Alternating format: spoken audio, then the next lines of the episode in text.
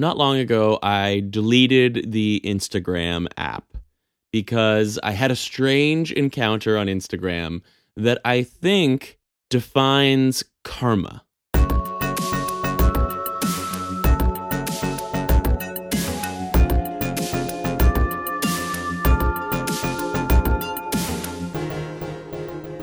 Getting discomfortable with karma.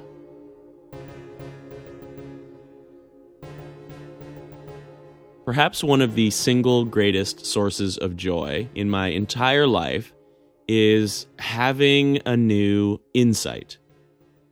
Whenever I think of a great new idea or make an interesting connection, any kind of epiphany or realization or new learning that just feels so true, I get this spark of joy and I immediately pull out my phone and open up the Notes app and start writing down whatever I've just thought of. So my phone is just full of ideas, which I'm trying to organize. But at any given time, I can kind of just scroll through and read what I've been thinking about lately, read what I've learned. And one day I was sitting on the couch writing down some new brilliant idea in my phone. I don't remember what it was, but I remember at the time thinking, oh, yeah, this is so interesting and true, right? And I was just writing and writing. And then I got a little notification from Instagram. So I clicked on it and I went over to Instagram and I scrolled around for a few, I don't know, maybe 30 seconds. I don't know how long I was on there. And then I went back to my notes and I reread what I was writing. And all of a sudden, it was so embarrassing. It was like the most cheesy, stupid, ridiculous thing I had ever seen. And I couldn't believe that I thought that this was good. And then I, I stopped and I was like, wait, wait, what just happened? A minute ago, I thought these notes were brilliant. And now I think they are ridiculous and obnoxious, and I hope that no one ever sees them. So, what changed in that one minute? And I realized that what happened was I went on Instagram. And on Instagram, I must have been judging people. I was looking at their photos and rolling my eyes or being jealous or I actually I can't even remember what what I saw. But it was clear that whatever I did on Instagram completely affected my worldview as soon as I looked at anything else.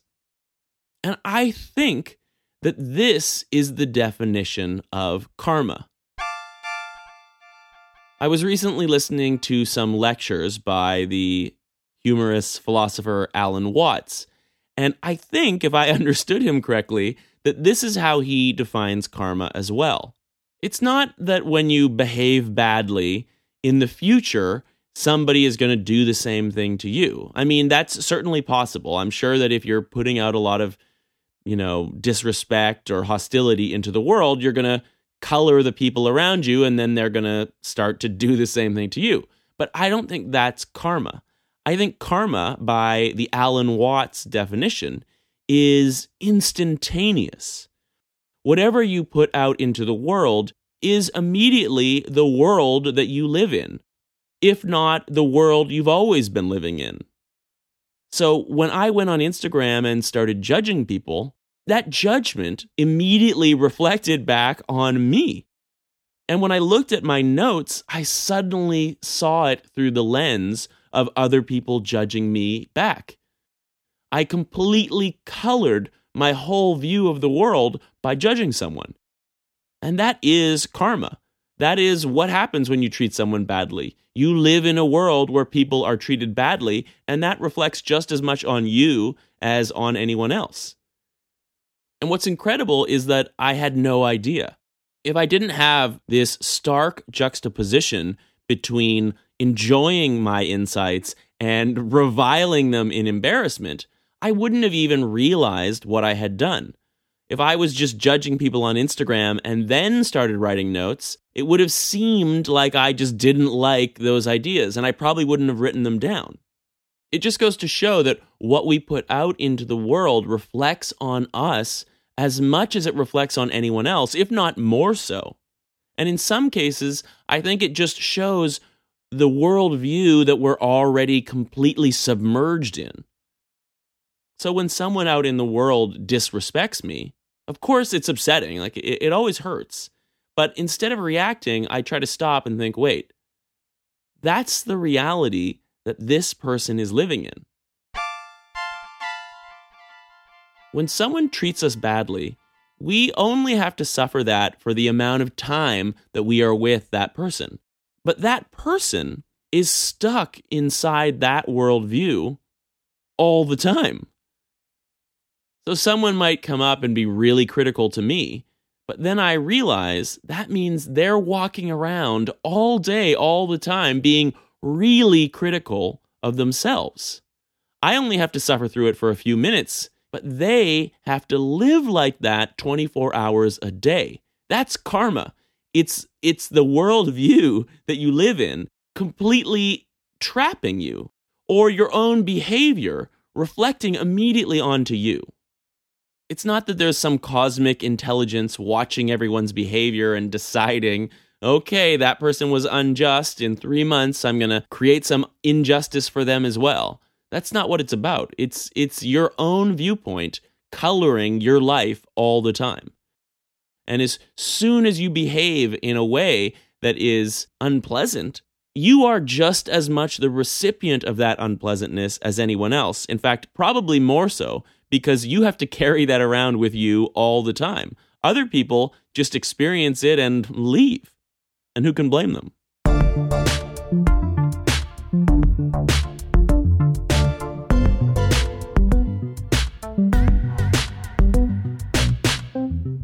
So when I have a negative experience with someone, I am now trying to not be reactive. Of course, I'm going to have a reaction and I'm going to have emotions, and it's going to be unpleasant if they treated me badly. But instead of pushing that emotion back on them or on someone else, I'm trying to find new ways to off gas that emotion without actually having to hurt someone else or myself.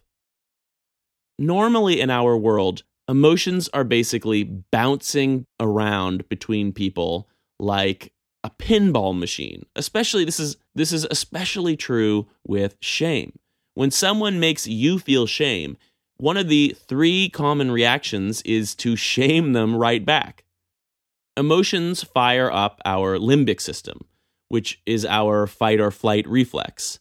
And the fight portion of that usually means serving them with the exact same negative emotion that you are feeling. So if they make you angry, you get angry at them and you try to make them angry in return. It's like hot potato. The emotion is this piece of coal burning in your hand, and you just want to throw it off to someone else. Sometimes it's not even the person who gave you that emotion. You, you throw it off at your friend or your partner or your child or your coworker. Instead, you can kind of break it apart in an interesting way. For one, you can look at the negative behavior that caused the emotion in you and realize that that is the world that that person is living in, which is punishment enough. You, you don't need to add to that because when they make you feel shame, it's a projection of their own shame. When, sh- when someone shames you, that's them saying, hey, this would make me feel shame if I did it, and I don't think it's fair that you should be allowed to do what I don't allow me to do, so I'm going to shame you in return. It's it's 100% just a window into their own shame. But when you understand that, you realize that it's totally counterproductive to shame them back because that's just adding to the shame that they already have. So they're then going to be even more shamey and therefore even more prone to shaming you or someone else. Another thing to remember is that the emotion you feel is your own.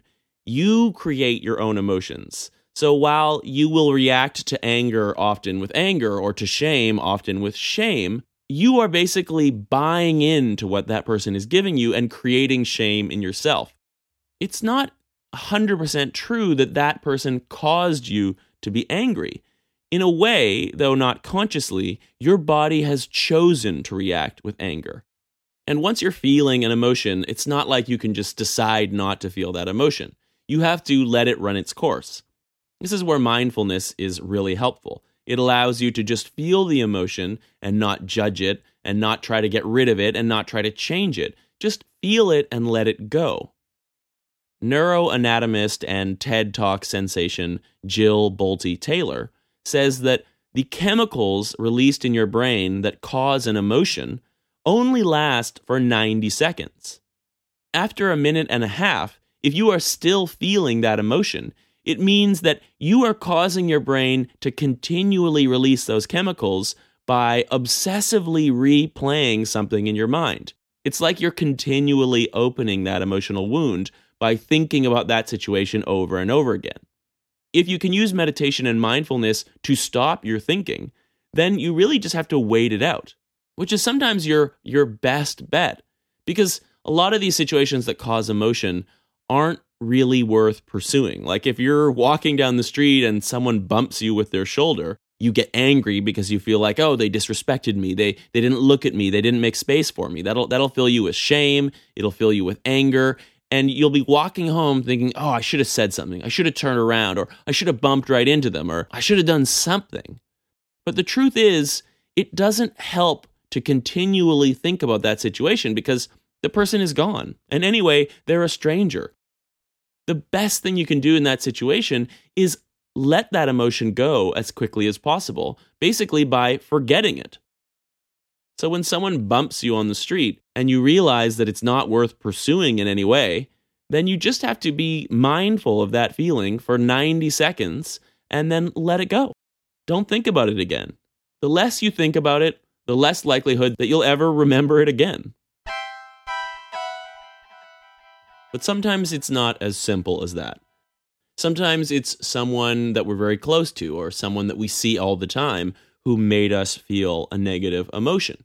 So every time we see them, they're, they're like a reminder to reopen that emotional wound. And the, the truth is, as I learned vividly over my years of being in the closet, if you don't say what you're really thinking, you are, in essence, being inauthentic. And anytime you are being inauthentic, you are slowly accruing resentment. Any situation where you don't feel that you can be your full, true self is a situation where you feel oppressed. Inauthenticity is the greatest source of resentment, and it slowly accrues until it actually becomes a form of chronic discontent. Psychologist and shame expert Dr. Alan Downs writes a lot about this in his book, The Half Empty Heart, which I highly recommend, though it's kind of an embarrassing book to be reading on the subway. It's very dry self help, but it really draws a strong connection between inauthenticity and resentment, and resentment and chronic discontent. And Alan Downs makes the point that when we are able to be our authentic selves, we are able to deal with unpleasant emotions and deal with resentment in a healthy way. So when someone causes a negative emotion in me, while I'm trying not to ping pong it back at them in a hurtful way, I can't just keep it all inside either. That's what Brene Brown calls stockpiling. You just hold all of your negative emotions inside and kind of give a customer service smile every day. But eventually, that stockpile explodes. It's, it's sort of like the straw that broke the camel's back. One tiny slight becomes that tiny bit of emotion that adds to this huge pile that no one realized you were carrying around all the time, and it just erupts in a huge explosion of anger and resentment. So, we need to find healthy ways to off gas our emotion, but without actually causing that emotion to negatively affect other people. One of the ways I've been exploring doing this is by detaching myself from my emotions such that I'm able to talk about them without being them. For example, we often think that we are angry, but the truth is, we are just flooded with a temporary chemical that causes a certain reaction. We can just feel it and talk about it. So instead of getting angry at someone, we can just say, I'm feeling anger. I find that this is actually quite helpful with shame as well. When someone makes me feel shame, instead of shaming them back or running away or people pleasing, I just say, Oh, I'm feeling shame. And it actually helps to say it aloud sometimes. If you're really close to the person and, and it makes sense, you can just say, Hey, that statement made me feel shame. And you can say it in a way that doesn't live the shame, it just expresses a fact. Sometimes you aren't in a comfortable situation, say at work, where you could just say, Hey, that made me feel shame.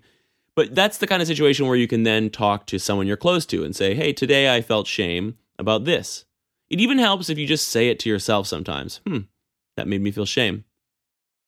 It's perfectly legitimate to feel emotions. You can't not feel them. And you need to find a healthy way to express them. But that doesn't mean you have to be reactive. I'm making a personal pledge to try not to be reactive about shame. That means anyone who shames me, whether on purpose or not, I am going to try to be the end of that pinball game of shame. Instead of bouncing it back at them or out into the world, that shame stops at me. I can't just stockpile that shame either. I need to find a healthy way to express it, to say, oh, that made me feel shame, which is sometimes an extremely disarming way to deal with a situation. People are incredibly surprised when you tell them, oh, that made me feel shame. They're not expecting you to say something like that. And it can sometimes disrupt the whole emotion of the conversation. And usually they'll be like, oh, like, no, don't feel shame. You, you don't have to feel shame. And then you can have a whole discussion about, well, everyone feels shame. It's not an emotion that you can just elect not to feel. And then you can tell them to listen to my whole seven part podcast about shame, but that's another discussion altogether. By pledging to be non reactive to shame, I am trying to end the ongoing pinball game. I mean, shame has to end somewhere. So much of our society is a pattern of shaming leading to more shaming. Like racism is a perfect example. One of the ways that we've been dealing with racism over the last few decades is through shame we are telling people that it is not all right to be racist. And if they are racist, they are bad, and they should basically just disappear. The problem is, this doesn't actually cure people of their racism. It just teaches them that they're not allowed to show it. So when you shame a systemic problem like racism, it just goes underground. People kind of hide their true feelings. But it's still there. And the problem with that is that it seems to white people who don't experience a lot of racism that racism doesn't exist anymore. Problem solved, we shamed it out of existence. But because it's still there under the surface, people of color uh, have been telling us for a long time now uh, no, like it may seem like racism is gone, but it's still here. It's still affecting me all the time. And then you have a situation where a president like Donald Trump gets elected who lessens the shame of racism. He he normalizes racism, which actually allows all of this latent racism that was suppressed by shame to come exploding out again. It's not that Donald Trump is creating new racists, though I'm sure that is sometimes the case. I think what we're really seeing is a case where Donald Trump is allowing racism that was simmering under the surface but held down by shame to just come boiling over again. And it goes to show how shame is such an ineffective way of dealing with problems because shame doesn't fix the problem, it just hides it. So we, we, we've used shame for a number of things ineffectively. We, we used shame to try to stop crime that didn't work. They used shame back in the middle of the 20th century to try to stop casual sex. That didn't work. They used shame to try to curb obesity and inspire healthier lifestyles, but that didn't work either. And now we are using shame in politics constantly. The irony is that we may be supporting a great cause and we think we're doing good, but our tactic of using shame to support a good cause is counterproductive and is actually going to make things worse. It's not going to fix the problem, it's just going to hide it. It's going to create basically a stockpile situation. It's going to create resentment, and eventually it's going to explode. So, what do we do? If we can't shame people, what, what, what do we do? Well, we have to use empathy. I know no one wants to empathize with a racist, but the fact is, we've all made mistakes of varying degrees. And the degree to which we can empathize with having made a mistake, believing something that isn't true or, or isn't useful or isn't fair, and then changing our minds and evolving, that's the kind of discussion we need to be having about any issue we disagree on. We have to say, hey, it's understandable that you grew up in a culture where you believe that people who are different than you are bad. But we want to show you how that perspective can evolve by modeling how we ourselves have had situations where we believed one thing and then through education and, and new experiences, we changed our minds. When Barack Obama was running for president, he did a really interesting thing with gay marriage. And I'm not sure if it was strategic or not, but I actually think the fact that Obama did not initially support gay marriage ended up being a valuable tool in promoting gay marriage. Because in the course of his presidency, his beliefs about marriage, quote unquote, evolved. And maybe they legitimately did evolve. Or maybe Barack Obama saw that the US wasn't quite ready to adopt same sex marriage. So he didn't make that part of his initial platform. But once he was elected, he was able to use his sway to model for the public how you could be wrong about gay marriage and change your mind. He gave a kind of instruction manual for everyone who had been opposed to say, oh, well, you know what? I was against it, but now that the tides are turning, my views are evolving.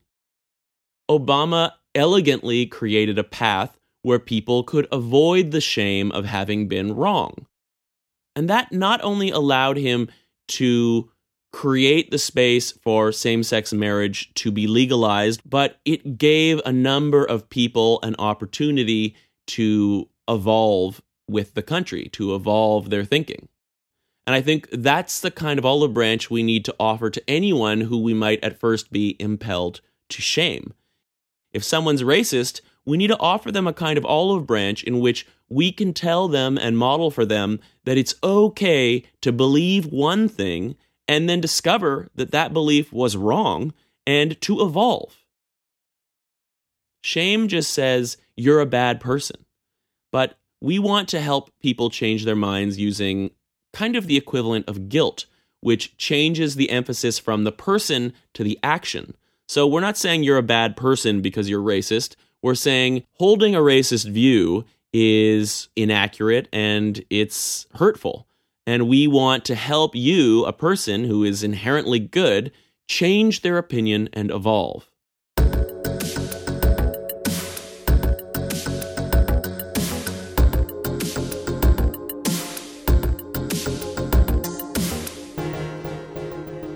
If there's one thing I believe really strongly, it's that people can change. I've seen dramatic changes in my own life, and I believe that as humans, we all have access to an almost infinite amount of potential.